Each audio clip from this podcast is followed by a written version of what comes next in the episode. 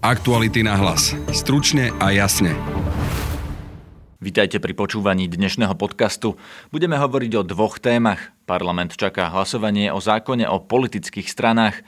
Je to iba bič Andreja Danka na Igora Matoviča? Odpovedať bude politológ Radoslav Štefančík. Keď Andrej Danko vymyslel túto habaďúru na Matoviča, tak pravdepodobne ešte vtedy malo Olano stále štyroch členov. Druhou témou bude dnešné stretnutie Viktora Orbána s Vladimírom Putinom v Moskve. Tešte sa na Alexandra Dulebu. Orbán chce zmeniť Európsku úniu, Orbán z nej nechce vystúpiť. A o Orbánových ambíciách zmeniť Európu budeme hovoriť aj s analytičkou Zuzanou Zuzanou Gabrižovou.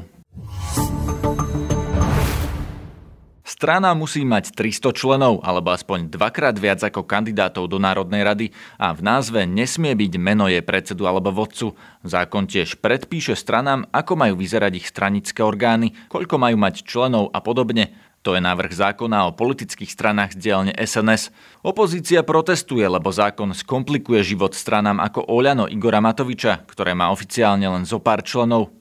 Je takýto zákon naozaj na niečo dobrý? Politológ Radoslav Štefančík z Ekonomickej univerzity v Bratislave hovorí, že na Slovensku strany nefungujú tak ako na západe ale často fungujú ako firmy okolo podnikateľov. Potom si treba povedať otázku, že na čo sú vlastne politické strany. Politické strany tu nie sú na to, aby iba kandidovali vo voľbách, aby povedzme hlasovali v parlamente, ale sú to na to, aby, aby poznali každodenné problémy ľudí a pokiaľ existuje nejaká politická strana, ktorá má štyroch, povedzme dnes 12 alebo 13 členov, tak ja sa skutočne pýtam, ako takáto politická strana môže poznať problémy ľudí, ktorí žijú niekde v Snine, v Medzilaborciach alebo niekde na Orave. Je taký problém zistiť, čo sa deje v Snine, ak tam máte aktívne aktívneho sympatizanta? Sú to potom také povrchné informácie. Samozrejme, existuje tu Facebook, existujú tu sociálne siete, ktorý si politik povedal, že keď existujú sociálne siete, tak ja nepotrebujem ísť do regiónu. Ale naopak, tých ľudí treba počúvať, veď možno, že práve preto vyhral pred istým časom Marian Kotleba v Banskom kraji. Pravdepodobne ľudia rezignovali na tie štandardné politické strany, ak, ak ich tak chceme takto nazývať a jednoducho volili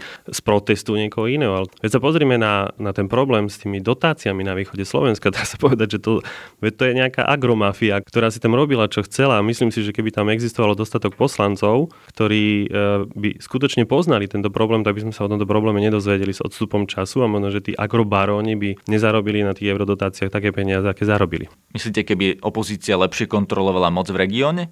Samozrejme, veď akože ten, ten človek musí jednak poznať jednak problém tých ľudí, ktorí tam žijú na jednej strane, ale zase na druhej strane e, politická strana alebo politické strany sú tu na to, aby kandidovali svojich zástupcov nielen do Národnej rady Slovenskej republiky, ale taktiež do volieb regionálnych alebo povedzme volieb komunálnych. Čo z toho, čo je v tom zákone, pomôže, aby to naozaj fungovalo lepšie? Ja si myslím, že nepomôže nič, pretože Andrej Danko e, nesleduje touto iniciatívou práve to, aby politické strany fungovali skutočne podľa takých princípov, aké poznáme povedzme z Nemecka, z Rakúska, z, z Francúzska. Pravdepodobne sleduje len to, aby niektorým politickým stranám, ktoré sú v súčasnosti v opozícii a ktoré majú skutočne nízku členskú základňu, e, trošku skomplikoval život. Ale ja si myslím, že to je len formalita, aby povedzme strana SAS, ktorá síce nemá tisícky členov, ale má stovky sympatizantov, aby týchto ľudí pretransformovali do kategórie členov. Po prípade Olano, ktorá si tiež myslím, že má kopec e, ľudí e, po regiónoch, ale ktorí sú povedzme len sympatizanti, no tak ich pretransformuje to taktiež do, do kategórie členov. Takže ten zákon podľa vás nemá žiadny zmysel a je to iba taký bič Andreja Danka na Igora Matoviča? Samozrejme, určite trošku mu komplikuje život, pretože keď Andrej Danko vymyslel túto habaďúru na Matoviča, tak pravdepodobne ešte vtedy malo Olano stále štyroch členov. Ja si myslím, že túto problematiku by mohol pokojne riešiť tým, že sa zruší jeden volebný obvod, pretože práve od, od momentu, kedy máme jeden volebný obvod, to znamená od roku roku 1998,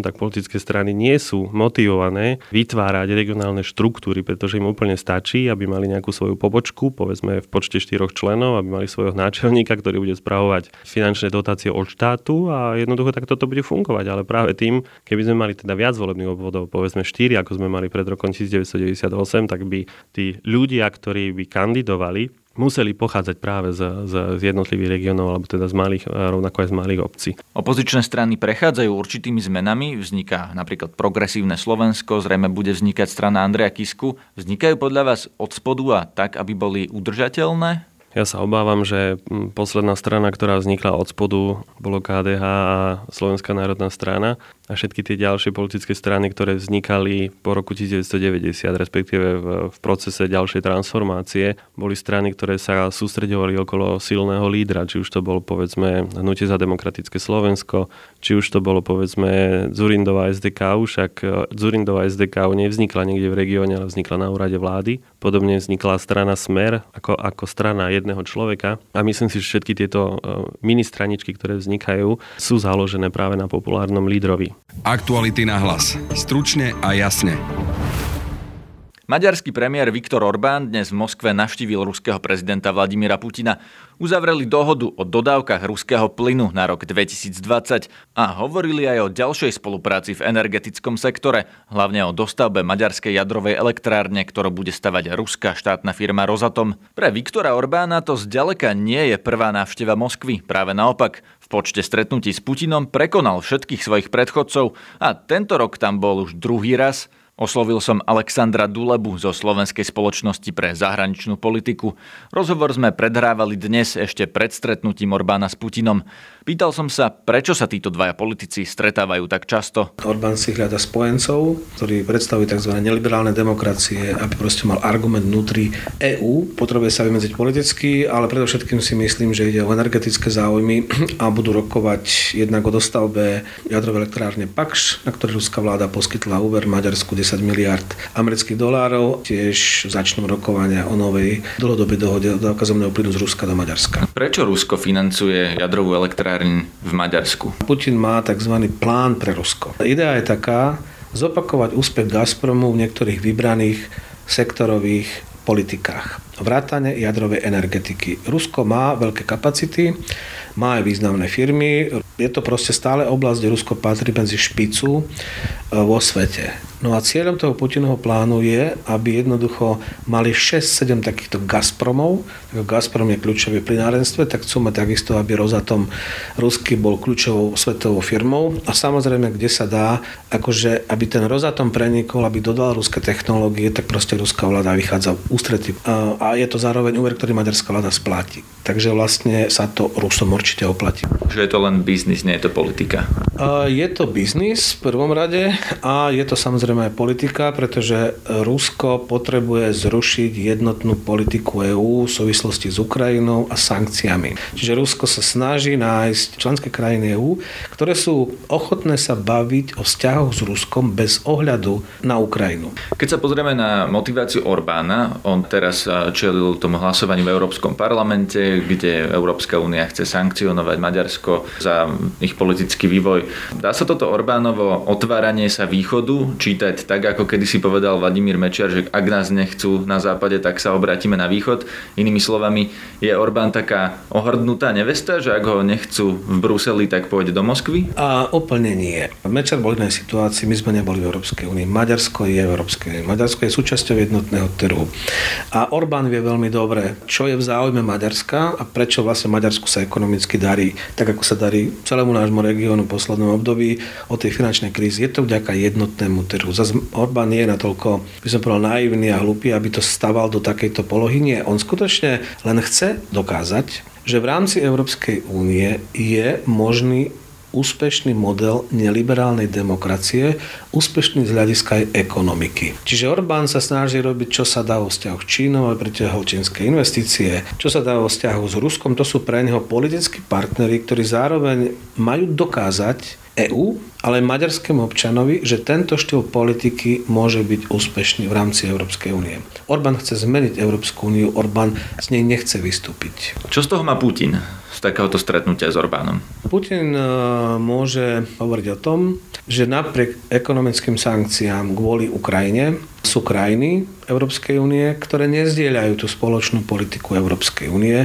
Cieľom Putina je svojím spôsobom destabilizovať Európsku úniu, pretože Rusko by chcelo vrátiť systém medzinárodných vzťahov do obdobia od konca 30-ročnej vojny až po prvú svetu, keď bol tzv. vestfálsky systém rovnováhy, kde sa všetky vojny a konflikty riešili kongresom mocnosti. Bolo to 5-6 krajín, ktoré v Európe sa dohodli, ako budú nastavené pravidlá. Pri existencii Európskej únie, pri existencii NATO, Rusko je vytlačené z tohto rozhodovania a Rusko chce byť znovu späť keď sa rozhoduje proste o európskych záležitostiach. Takže chce rozhodovať aj o nás? Takže áno, preto záujem Orbána, ktorý chce zmeniť Európsku úniu, ktorý vlastne začína triasť jej základmi, je v súlade s ruským záujmom. To znamená deštruovať tú úniu a potom sa baviť s Nemeckom, s Francúzskom, s Veľkou Britániou.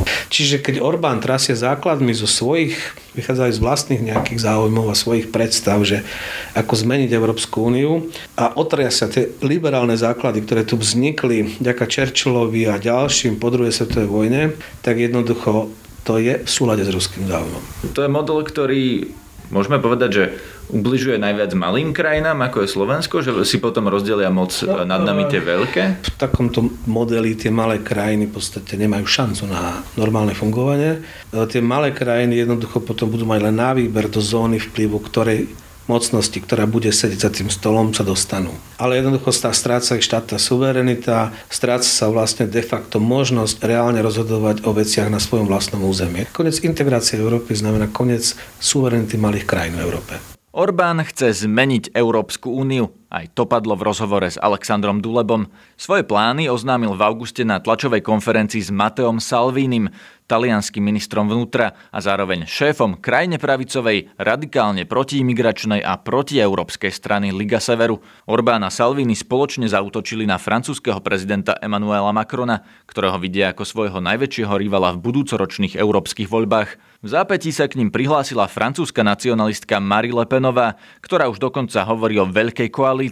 Hrozí nám teda, že sa do týchto volieb spojí krajná pravica z celej Európy? Zuzana Gabrižová z portálu Euraktiv pripomína, že Fides je stále členom najsilnejšej strany v Európskom parlamente, ktorá doteraz nominovala šéfa Európskej komisie, teda Európskej ľudovej strany EPP, v ktorej je napríklad aj Angela Merkelová. To sa však teraz môže zmeniť. Tie nacionalistické sily už v Európskom parlamente máme a máme aj e, minimálne dve európske e, skupiny a je dosť pravdepodobné, že sa po európskych voľbách 2019 e, preskupia, čo samozrejme súvisí s tými zmenami napríklad, ktoré prinesie Brexit, že britskí europoslanci jednoducho zmiznú z Európskeho parlamentu a to nám samozrejme zásadne mení matematiku týchto protieurópskych alebo teda silne euroskeptických a protiimigračne naladených skupín. Ak napríklad Orbán by sa odpojil od európskych ľudovcov, mohli by oni stratiť svoju väčšinu, mohlo by to znamenať, že do budúcna tú Európsku komisiu bude zostavovať niekto iný ako doteraz? Áno, toto je jeden zo scenárov, že jednoducho Európska ľudová strana stojí pred... Eh, je tu veľká šanca, že, že tam dojde k rozkolu. Ten odchod Fidesu môže byť buď dobrovoľný, alebo ho EPP môže vylúčiť. Môžu títo nacionalisti, ak napríklad sa Orbán postaví na ich čelo a pridajú sa viaceré tie európske nacionalistické strany, môžu oni naozaj zmeniť niečo vo fungovaní Európskej únie po týchto voľbách? Za pomerne nepravdepodobného predpokladu, že by mali väčšinu v Európskom parlamente, samozrejme mohlo by to zásadne ochromiť e, fungovanie Európskej únie, ale tento scenár je naozaj veľmi, veľmi nepravdepodobný, tak ako je aj nepravdepodobné, že Viktor Orbán bude na čele nejakej veľkej a homogénnej protieurópskej aliancii, pretože keď sme spomínali Viktora Orbána a, a Salviniho, oni sa síce zhodnú na tom, že, že nechcú imigrantov vo svojich krajinách, ale je mnoho, mnoho vecí, ktoré ich jednoducho rozdeľujú a na ktorých sa reálne pragmaticky nevedia zhodnúť. Napríklad? V Taliansku veľmi záleží na tom, aby tí utečenci alebo teda žiadatelia o azyl, migranti, e, ktorí prichádzajú do, do Európy a logicky prichádzajú do, do Talianska, boli prerozdelení medzi európske krajiny, čo je niečo, čo Viktor Orbán jasne odmieta. Liga Severu je oveľa antieurópskejšia ako, ako Fides v mnohom, pretože Fides nehovorí, že treba vyťahnuť e, Maďarsko z Európskej únie Naopak oni v tomto zmysle opakovane hovoria, že Európska únia je dobrá vec a je fajn, že sme tam, sú z toho isté výhody, len proste na niektoré veci máme, máme zásadne iný, iný názor. Čo napríklad taký Babiš? Andrej Babiš e, napríklad veľmi jasne odsúdil to uznesenie, ktoré bolo schválené v Európskom parlamente a ktoré kritizuje um, maďarskú vládu, takže um, Andrej Babiš pomerne jasne súznie v tej anti, antieurópskej retorike, ktorú, ktorú Viktor Orbán má ako protiimigračná spoločnej, tak aj v takej čisto populistickej nepodriadíme sa európskemu diktátu. Čo napríklad Rakúsko? Videli sme rakúsku ministerku zahraničných vecí tancovať s Putinom na jej svadbe. Budú Rakúšania, tí, ktorí tiež podporia Orbána? V Rakúsku sa to trošičku uh, rozštiepilo napriek uh, nejakým komunikáciám a stretnutiam, ktoré, ktoré prebehli medzi Orbánom a premiérom uh, Sebastianom Kurcom. Uh, Kur, Kurcovi ľudovci uh, Orbána nepodporili uh, v tom hlasovaní. Uh, Orbán ale má podporu uh, rakúskych slobodných, rakúskej krajnej pravice. Takže tam sa to pomerne delí na tú extrémistickú stranu a na ten politický mainstream, ktorý si uh, zvolil podporiť tú, tú rezolúciu, to znamená kritiku Viktora Orbána. Zuzana Gabrižová dodala, že možný odchod Fidesu z Európskej ľudovej strany k pravicovým radikálom by obmedzil Orbánové možnosti ovplyvňovať európsku politiku, pretože európsky nacionalisti, ktorí sú dnes až v troch rôznych európskych politických frakciách, zrejme aj po najbližších eurovoľbách zostanú roztrieštení. To je z dnešného podcastu všetko. Nájdete nás každý podvečer na stránke Aktuality.sk a odoberať alebo stiahnuť si nás môžete v podcastových aplikáciách. Na relácii spolupracovali Iva Mrvová a Jan Petrov Petrovič. Moje meno je Peter Hanák. Aktuality na hlas. Stručne a jasne.